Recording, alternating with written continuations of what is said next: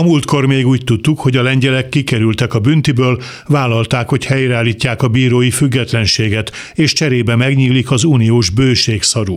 Aztán a minap kiderült, hogy Brüsszelben még azért vizsgálják, teljes mértékben kielégíti-e a jogállamisági követelményeket a Varsó által kínált törvénymódosítás.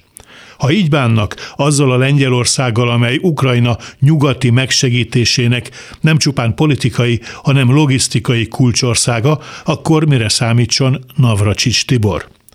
Minden pénzpiaci elemző azt mondja, hogy a magyar gazdaság bajainak, a szárnyaló inflációnak és a látványos forintromlásnak az enyhítéséhez égető szükség lenne az uniós pénzekre be tud-e mutatni Orbán Viktor olyan bűvész mutatványt, hogy tesz annyi engedményt, amire már jönni fognak a pénzek, de mégsem visszakozik annyit, ami érdemben megrendítené autoriter hatalmát. Ennek megítélésében vitatkoznék azzal az egyébként általam nagyra becsült kollégámmal, aki szerint csak egy kicsit kellene kevesebbet lopni.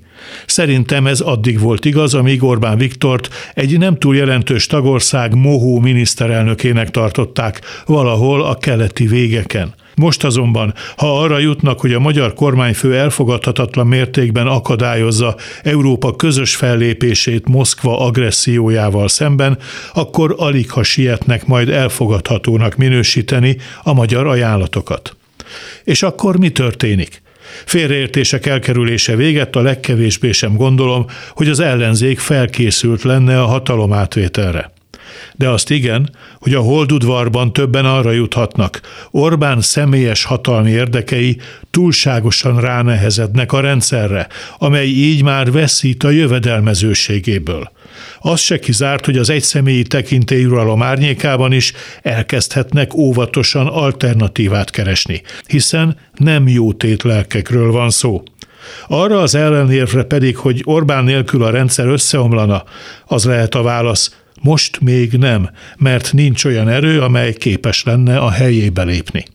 Jó estét kívánok, Kárpáti János vagyok. A hírek után kezdünk.